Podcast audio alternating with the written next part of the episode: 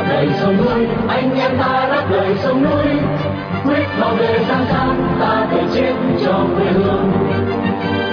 Đây là đài phát thanh đáp lời sông núi. Tiếng nói của những người việt tha thiết với tiền đồ tổ quốc và hạnh phúc của toàn dân do lực lượng cứu quốc thực hiện. Phát thanh mỗi ngày từ 7 giờ 30 đến 8 giờ tối, giờ Việt Nam, trên làn sóng ngắn. 9.670 km chu kỳ.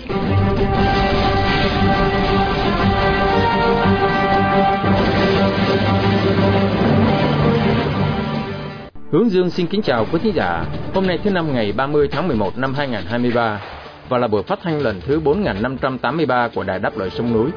Trong phần tin tức chúng tôi có những tin chính sau đây. Tăng lễ cố Hòa Thượng Thích Thuệ Sĩ vẫn diễn ra tốt đẹp. Đám cai tù cắt ngắn cuộc gặp gỡ của tù nhân lương tâm Đặng Đình Bắc. Hoa Kỳ thách thức các tuyên bố của Trung Cộng, Việt Nam và Đài Loan. Phần Lan đóng cửa hoàn toàn biên giới với nước Nga. Khối NATO không hề mệt mỏi khi trợ giúp Ukraine. Sau phần chi tiết các bản tin, mời quý thính giả theo dõi buổi nói chuyện của Quang Nam với anh Nguyễn Viết Dũng, thường được biết đến với biệt danh Dũng Phi Hổ, người vừa đào thoát khỏi lãnh thổ Việt Nam. Và sau cùng chương trình sẽ được kết thúc với bài bình luận của Trân Văn, được trích từ blog Trân Văn với tựa đề Diện mạo của một kiểu do dân vì dân. Đặc biệt buổi phát thanh hôm nay là để vinh danh bà Hoàng Thị Thu Vang, một người Việt yêu nước đang bị giam cầm trong ngục tù cộng sản. Mở đầu chương trình, mời quý khán giả theo dõi phần tin tức sẽ được Xuân Nhi và Thiên An trình bày sau đây.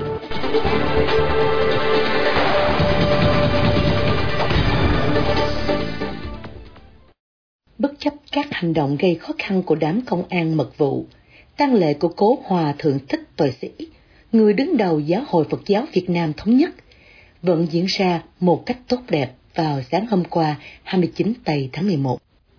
Thi hài của Ngài được hỏa thiêu ở tỉnh Đồng Nai với cho cốt dư trù sẽ được rải xuống biển theo di nguyện. Hòa thượng thích tuệ sĩ viên tịch vào lúc 4 giờ chiều ngày 24 tháng 11 tại chùa Phật Ân, tỉnh Đồng Nai, hướng thọ 81 tuổi. Ngài được đề cử chức chánh thư ký viện Tăng Thống của Giáo hội Phật giáo Việt Nam Thống nhất, một giáo hội có từ thời Việt Nam Cộng Hòa, theo di chúc của Tăng Thống Thích Quảng Độ. Ngay trong tăng lễ, Bảo quyền tỉnh Đông Nai đã đến chùa Phật Ân để yêu cầu bỏ gỡ băng rôn có dòng chữ tang lệ cố trưởng lão Hòa Thượng Thích Tuệ Sĩ, chánh thư ký kiêm xử lý thường vụ Viện Tăng Thống giáo hội Phật giáo Việt Nam Thống nhất. Tuy nhiên, yêu cầu trên bị cự tuyệt một cách cương quyết với lời tuyên bố của Hòa Thượng Thích Minh Tâm là nếu quý vị bắn chết tôi rồi muốn gỡ thì gỡ. Nhạc sĩ Tuấn Khanh tương thuật vụ việc, cho biết một phái đoàn của an ninh, ban tôn giáo, bảo quyền địa phương đến tìm chủ trì chùa Phật Ân, đòi tháo thấm biểu ngữ trong điện thờ và tất cả những gì có ghi danh tính của Hòa Thượng Thích Tuệ Sĩ. Khi bị chất vấn, thì một quan chức cho biết giáo hội này là một tổ chức không được nhà nước công nhận.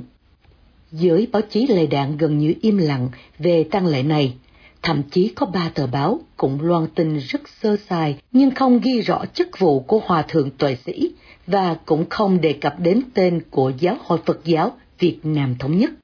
Cuộc gặp gỡ của tù nhân lương tâm Đặng Đình Bách với gia đình đã bị ngừng đột ngột sau khi ông này nói với người thân về lá đơn tố cáo bản thân bị hành hung chưa được giải quyết. Thông tin trên được bà Trần Phương Thảo, vợ của ông Bách cho biết vào ngày 28 tháng 11 Bà Thảo cho biết việc gián đoạn đối thoại trong chuyến thăm vào ngày 15 tháng 11 sau khi ông Bách kể lại là hai lá đơn tố cáo bị đánh đập vào ngày 31 tháng 8 vẫn chưa được trả lời. Bà Thảo cho biết khi bị đám cai tù trại số 6 khống chế lôi khỏi phòng thăm gặp, ông Bách đã kịp thời hét to cho biết người đánh là Nguyễn Doãn Anh với cú đá sau gáy khi ông bị bầm ở sau gáy dài 7cm.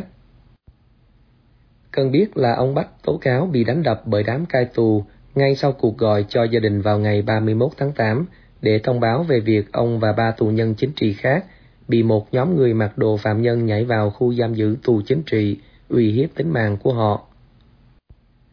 Bà Thảo cho biết, trong cuộc gọi về nhà vào ngày 27 tháng 11, ở những giây cuối cùng, Ông Bách nói với vợ mình ghi lại số hiệu 554526 của Nguyễn Doãn Anh, người đã đánh và gây chấn thương cho ông cách đây gần 3 tháng. Ông Đặng Đình Bách, một nhà hoạt động môi trường, đã bị kết án 5 năm tù giam về tội trốn thuế cho các dự án được tài trợ bởi nước ngoài. Bên cạnh đó, ông còn bị buộc truy nộp số tiền lên đến gần 1,4 tỷ đồng. Bà Thảo cho biết là Bảo quyền Hà Nội yêu cầu nộp số tiền nói trên, nếu không sẽ cương chiếm căn nhà mà gia đình đang sinh sống.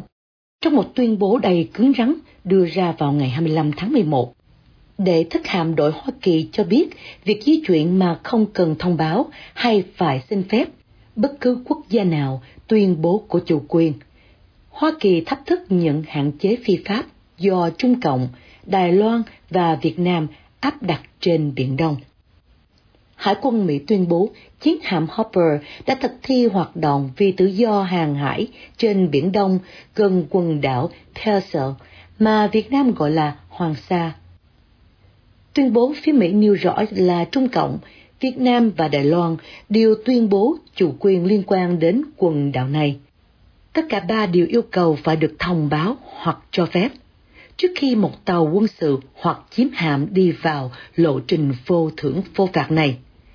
Điều mà Hoa Kỳ cho rằng là vi phạm luật pháp quốc tế.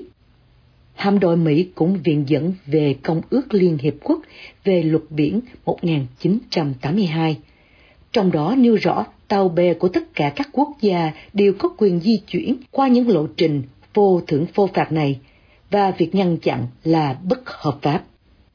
Theo thông báo của Hoa Kỳ thì những tuyên bố chủ quyền bất hợp pháp và có quy mô sâu rộng trên Biển Đông tạo nên một mối đe dọa nghiêm trọng đến nền tự do hàng hải, bao gồm quyền tự do di chuyển và bay trên vùng trời, nền thương mại tự do và giao thương không bị can thiệp, và tự do cơ hội kinh tế cho các quốc gia ven biển trên Biển Đông. Trung Cộng tuyên bố vụ chiến hạm Hopper di chuyển qua Biển Đông là bằng chứng cho thấy Mỹ là một quốc gia tạo rủi ro an ninh ở Biển Đông.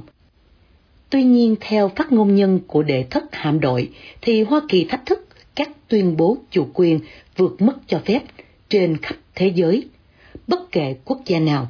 Chính quyền Phần Lan thông báo sẽ đóng cửa các cửa ải biên phòng cuối cùng còn mở với Nga kể từ đêm thứ Tư rạng sáng thứ Năm 30 tháng 11 nhằm ngăn chặn làn sóng di dân bất thường đến từ Nga. Theo giới chức Phần Lan, gần 1.000 người không giấy tờ đã nộp đơn xin tị nạn ở biên giới phía đông, dài hơn 1.300 cây số phân cách hai nước.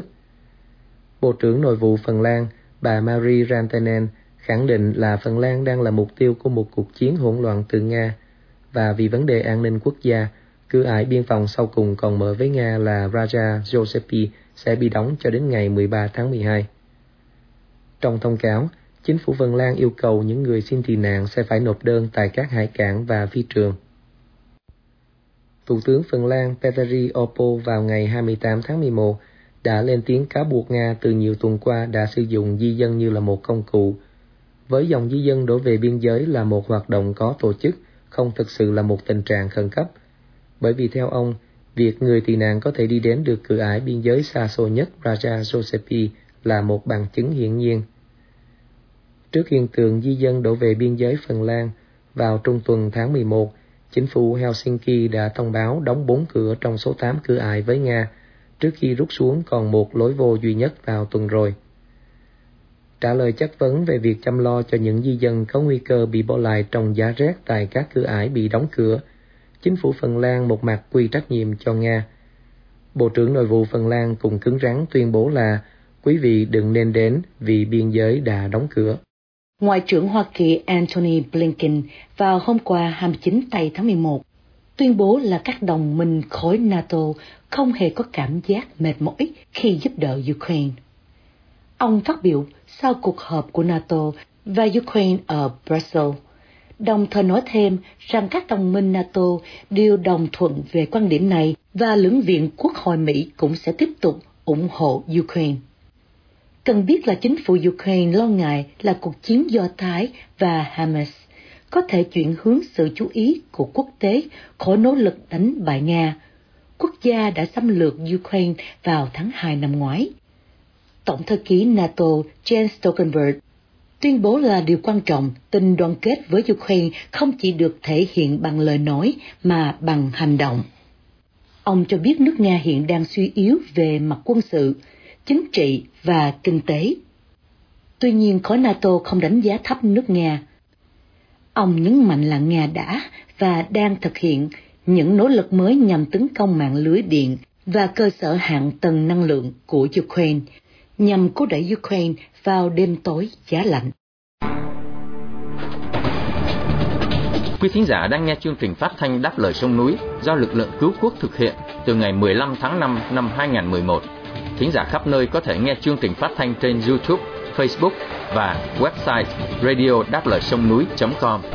Thính giả tại Hoa Kỳ có thể nghe đài qua số điện thoại 1 425 585 1550 hoặc 1 605 781 9802.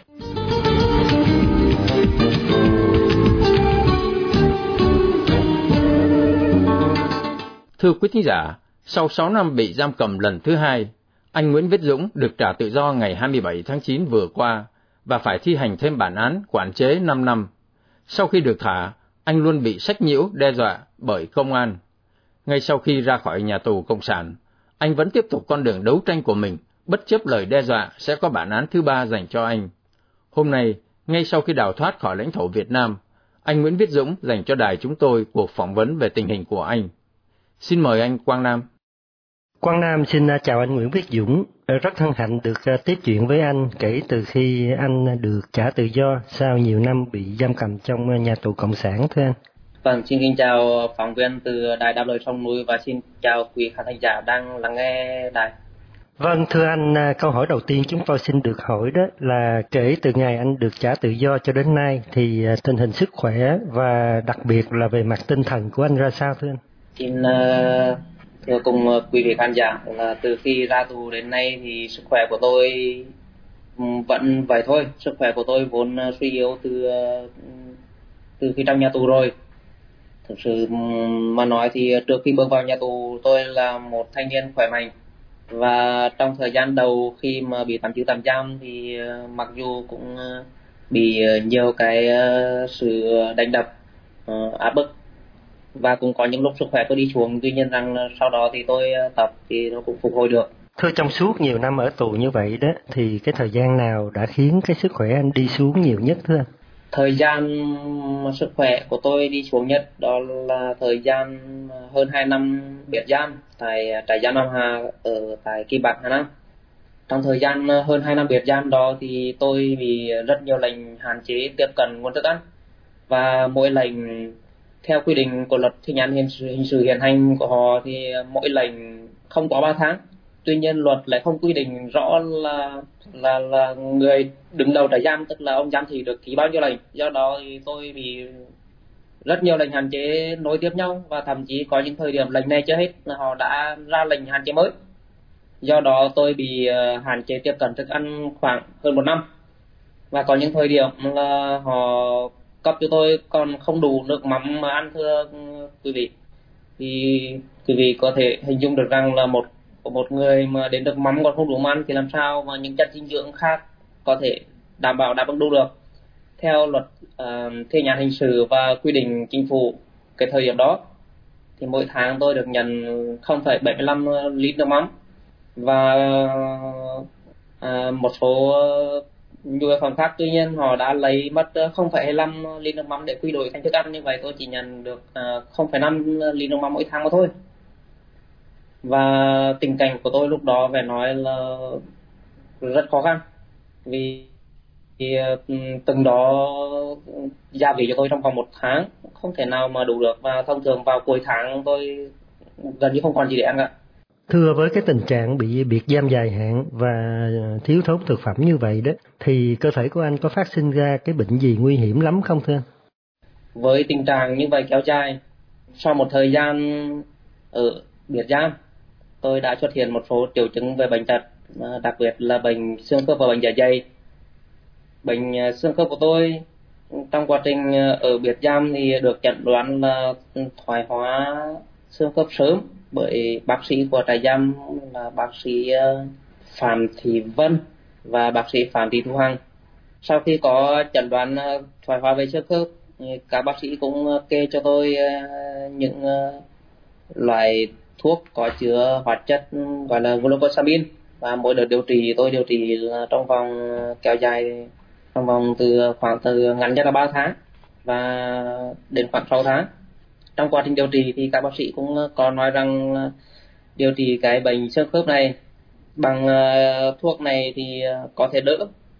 Tuy nhiên một hệ quả kéo theo là anh sẽ bị điều trị về lâu dài thì anh sẽ bị bệnh dạ dày. Và các bác sĩ cũng khuyên cáo như vậy. Vâng, các bác sĩ cũng khuyên cáo thêm đó là tuy nhiên khuyên cáo anh vẫn nên chữa bệnh xương khớp trước và bệnh dạ dày thì sẽ chữa sau như vậy trong thời gian ờ, tại biệt giam và sau này khi ờ, được ra khỏi biệt giam và về đổi 2 phần hai trại giam Nam Hà thì tôi vẫn tiếp tục điều trị thêm một số liệu trình về thuốc xương khớp nữa. Tuy nhiên là chứng bệnh xương khớp của tôi không hề thuyên giảm, mà trái lại càng ngày càng bị tăng lên. Lúc đầu thì các bác sĩ chỉ chẩn đoán tôi thoái hóa khớp vai phải mà thôi. Và sau một thời gian nữa thì ờ, tôi bị thoái hóa thêm khớp của chân phải và dần dần là những loại khớp khác. Và sau một thời gian dài điều trị xương khớp ừ, mà không đỡ thì ờ, uh, trái lại thì bệnh dạ dày của tôi ừ, một phần vì ờ, thuốc chữa xương hiệu ứng phù của thuốc chữa xương khớp à, một phần vì chế độ dinh dưỡng trong thời gian bị biệt giang quá nghèo nàn. Cho nên là bệnh dạ dày của tôi và nói riêng và cái hệ tiêu hóa của tôi nói chung càng ngày càng trở nặng. Đến khi ra khỏi xã hội đến khi ra khỏi nhà tù quay lại à, xã hội thì tôi có nói thẳng với bên ờ, cơ quan công an. Vì trước khi ờ, được ờ, về về gia đình thì tôi phải làm việc qua với cơ quan công an. Tôi cũng nói rõ là tôi cũng có mong muốn đi khám chữa bệnh.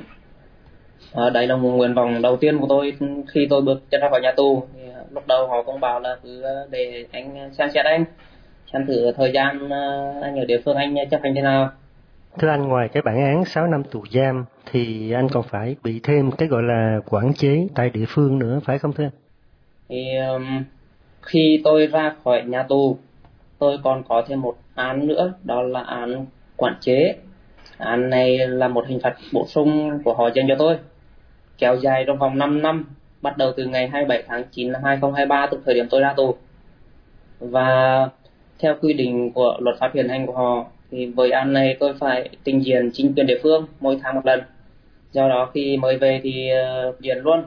Lúc mới về thì tôi chưa có hoạt động gì mấy cho nên họ cũng ờ, làm việc với thái độ cũng ờ, cũng khá là bình thường. Tuy nhiên sau một tháng đến tháng 11 vừa rồi tôi có đến làm việc với họ. Thì uh, lúc đầu tôi uh, là có làm việc với bên ờ, cơ quan thi hành án hình sự cấp huyện về vấn đề ờ, an án quản chế của tôi. Thì ờ, buổi làm việc ừ, với cơ quan thi hành án cấp huyện diễn ra cũng nhanh chóng thôi. Vì điều mà cơ quan thi hành án hình sự cấp huyện quan tâm nhất là việc tôi có đi ra khỏi địa phương trong thời gian quản chế không mà thôi. Do đó, buổi làm việc diễn ra khá chóng vánh. Nhưng sau đó là tôi có làm việc với bên cơ quan an ninh điều tra tỉnh nghệ an. PF02 họ ờ, về làm việc với tôi lúc đấy. Mặc dù đã chuẩn bị trước về tâm lý và cũng đã có một số thao tác. Dựa ờ, theo uh, kinh nghiệm của một người đầu tranh cũng một thời gian và dựa vào trực giác thì tuy nhiên khi gặp họ tôi cũng uh, khá bất an vì uh, sự xuất hiện của cơ quan an ninh điều tra tỉnh An PA02 trong tình huống này nó là không phải là bình thường. Thưa anh, cái nội dung mà cơ quan an ninh điều tra thẩm vấn anh đó là họ xoay quanh về cái vấn đề gì thế? Đúng như tôi dự đoán thì khi làm việc với tôi họ có in ra các bài viết của tôi trên trang Facebook cá nhân Nguyễn Viết Dũng. Trong thời gian từ khi tôi ờ, được ờ, trở về xã hội cho đến cái thời điểm gặp họ. Và họ làm việc với tôi và họ bắt tôi ờ, ký xác nhận những bài viết đó là tôi đã đăng tải hoặc là để bạn bè tôi à, tag tên tôi vào và xuất hiện trên à, trang Facebook cá nhân của tôi. Và họ cũng nói là anh à, mong muốn đi khám chữa bệnh. Anh mong muốn ổn định cuộc sống tìm kiếm việc làm. Tuy nhiên, anh cứ hoạt động thế này, cứ đăng bài như vậy, cứ trả lời những đài phản động, lời của họ đó, như vậy thì chúng tôi rất khó để cho anh ờ, đi khám chữa bệnh và các thứ khác được. Đó họ có nói như vậy. Thì uh, trước đó họ cũng đã giải thích với tôi một số lần rồi. Tôi nếu muốn đi khám chữa bệnh thì phải qua rất nhiều cấp xét duyệt khác nhau. Và nó như là những cái rào cản của tôi trên đường đi đến bệnh viện. Tôi lấy ờ, ví dụ nếu tôi muốn ra Hà Nội để khám chữa bệnh hoặc vào Sài Gòn khám chữa bệnh thì tôi phải trải qua những cấp sau đầu tiên tôi phải được bên uh, cơ quan uh, hành chính cấp xã đồng ý cho tôi ra khỏi địa phương xã. Sau đó tôi phải đến uh, huyện để được họ đồng ý cho tôi ra khỏi uh, huyện đó đến công an huyện để để làm việc với họ để họ đồng ý cho tôi ra khỏi huyện. Và nếu tôi muốn đi ra khỏi tỉnh Nghệ An thì cơ quan ờ, công an trước đó họ cũng nói nếu tôi muốn đi ra khỏi tỉnh An thì phải được sự đồng ý của không những chỉ có có có công an tỉnh An không mà thôi mà họ còn phải xin ý kiến chỉ đạo từ bộ công an. Và khi nào bộ công an đồng ý thì tôi mới được đi ra khỏi địa bàn tỉnh. Với rất nhiều rào cản như vậy một phần và một phần cũng ờ, vì lý do tài chính gia đình. Cho nên uh, uh, mãi tôi cũng không đi khám bệnh được. Không mãi tôi cũng không đi khám chữa bệnh được cho đến đến khi đến buổi làm việc ừ, với họ mà tôi đang tường thuật đây. Tại buổi làm việc này thì họ không chỉ có nói về các vấn đề gây khó khăn cho tôi trên đường đi khám chữa bệnh mà họ cũng nói rõ ràng về vấn đề là nếu như tôi cứ viết bài đăng bài như thế này thì sẽ có bản án dành thứ ba lần thứ ba dành cho tôi. Và họ cũng nói là bản án thứ ba lần này sẽ không còn à, nhẹ nhàng như 6 năm về trước nữa. Đây là những gì mà khó khăn mà bên à, à, cơ quan công an đã dành cho tôi trong thời gian tôi trở về địa phương.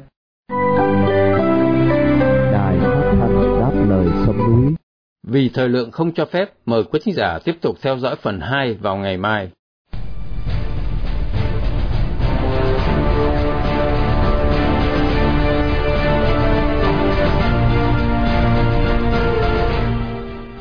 Đảng Cộng sản Việt Nam càng tung hô tổ quốc, xã hội chủ nghĩa bao nhiêu, thì tình trạng bất công và thiếu thốn an sinh xã hội và bảo hiểm y tế cho dân nghèo và con em của thành phần lao động càng hẩm hưu so với các quốc gia tư bản bấy nhiêu.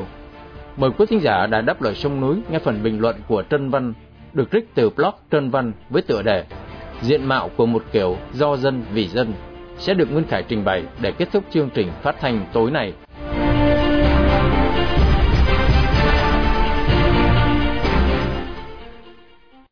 Trung học cơ sở Nguyễn Văn Luông tọa lạc ở quận 6, thành phố Hồ Chí Minh, đã nhận được khoảng 200 triệu đồng, khoản tiền đủ để trang trải chi phí bảo hiểm y tế trong năm 2024 cho khoảng 300 học sinh.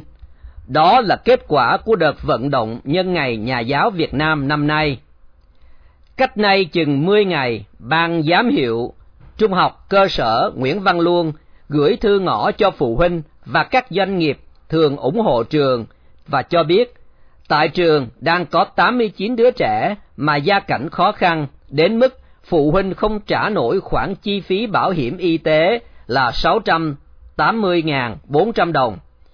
Do trường thường được tặng hoa, bánh vào ngày Nhà giáo Việt Nam, tức là vào ngày 20 tháng 11 hàng năm, mà hoa đẹp và bánh ngon chỉ có giá trị sử dụng trong một ngày, rất phí phạm, nên năm nay ban giám hiệu Trung học cơ sở Nguyễn Văn Luông đề nghị được đổi hiện vật thành hiện kim để giúp được cho trẻ có gia cảnh khó khăn trang trải chi phí bảo hiểm y tế. Ông Đinh Phú Cường, hiệu trưởng của Trung học cơ sở Nguyễn Văn Luông kể với báo giới, trường chỉ mong nhận được sự ủng hộ để giúp cho 89 đứa trẻ, không dè mức độ ủng hộ lại nhiều như đã kể Theo lời ông Cường, trước kia, số học sinh có gia cảnh khó khăn đến mức đó không nhiều, nên giáo viên tự nguyện đóng góp hỗ trợ học sinh. Song năm nay, số trẻ có gia cảnh khó khăn tăng vọt, nhiều phụ huynh chấp nhận để con không có bảo hiểm y tế, những phụ huynh khác thì xin được trả góp. Khi đã nhận đủ tiền để mua bảo hiểm y tế cho 89 đứa trẻ, trường đã thông báo ngưng nhận ủng hộ, nhưng nhiều phụ huynh phản đối, thành ra trường sẽ dùng khoản còn dư để chăm sóc cho những học sinh nghèo vào dịp Tết sắp tới. Trong khi những báo cáo về tình hình kinh tế xã hội ngày càng lung linh, thì tất cả các giới ngày càng chật vật. Doanh nghiệp tiếp tục ngừng hoặc thu hẹp hoạt động sản xuất, đình đốn, dịch vụ ế ẩm, thất nghiệp càng ngày càng cao. Vì sao những báo cáo lại cho rằng kinh tế xã hội tiếp tục xu hướng phục hồi tích cực, tháng sau tốt hơn tháng trước, quý sau cao hơn quý trước, đạt được mục tiêu tổng quát đề ra và nhiều kết quả quan trọng trên các lĩnh vực, rồi thì kinh tế xã hội Việt Nam như một ngôi sao ngược gió có xu hướng phục hồi tích cực so với thế giới. Nhưng thực ra, các trung tâm thương mại, các khu phố thương mại trên toàn quốc vắng vẻ, điều hiu, thậm chí tự khai tử vì mãi lực quá thấp. Bởi hệ thống chính trị, hệ thống công quyền Việt Nam không có bất kỳ giải pháp thiết thực nào để hỗ trợ doanh giới, ổn định dân sinh, nên mới có những sự kiện như chuyện vừa xảy ra tại Trung học cơ sở Nguyễn Văn Luông. Giáo viên không còn sức hỗ trợ chi phí bảo hiểm y tế cho những đứa trẻ có gia cảnh khó khăn vì số lượng những đứa trẻ như vậy ngày càng nhiều. Hệ thống chính trị công quyền tại Việt Nam vẫn say sưa đuổi theo chỉ tiêu tăng trưởng GDP, dù dân chúng vẫn còn còng lưng gánh hậu quả của những chuyện như bất kể giá dầu thế giới đang giảm, vẫn ép ngành dầu khí phải khai thác thêm một triệu tấn dầu.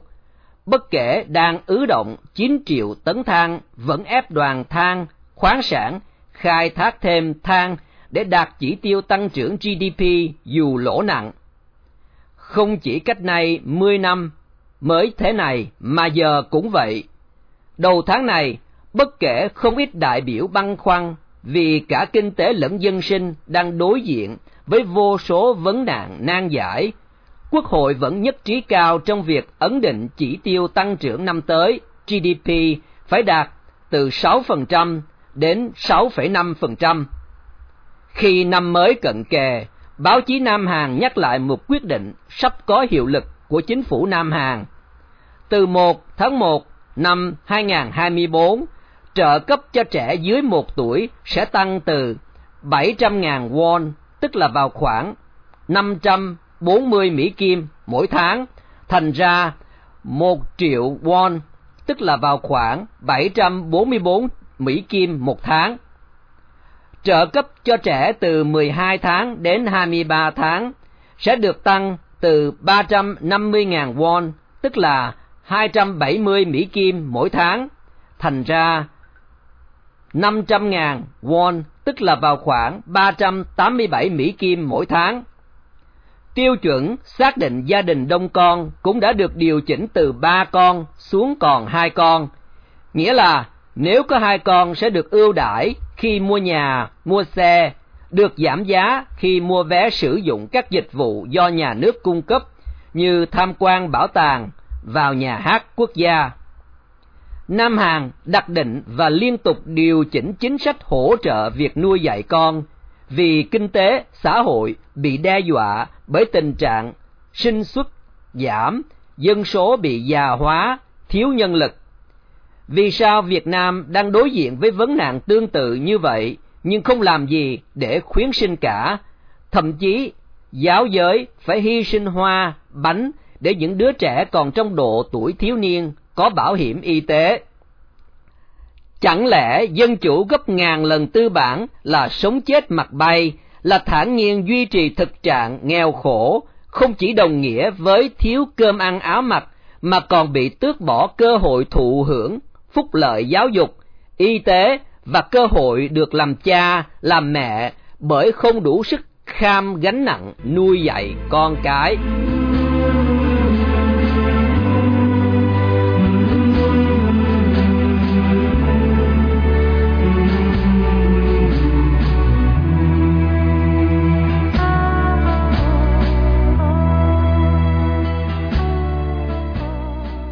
Trước khi chia tay trong buổi phát thanh tối này, mời quý thính giả cùng đài đáp lời sông núi nhớ đến bà Hoàng Thị Thu Vang, sinh năm 1966, bị bắt ngày 3 tháng 9 năm 2018 với bản án 7 năm tù giam và 3 năm quản chế. Một người Việt đang bị nhà cầm quyền Cộng sản giam cầm trong ngục tù vì lòng yêu nước, lẽ phải và sự đóng góp tích cực vào tiến trình dân chủ hóa Việt Nam.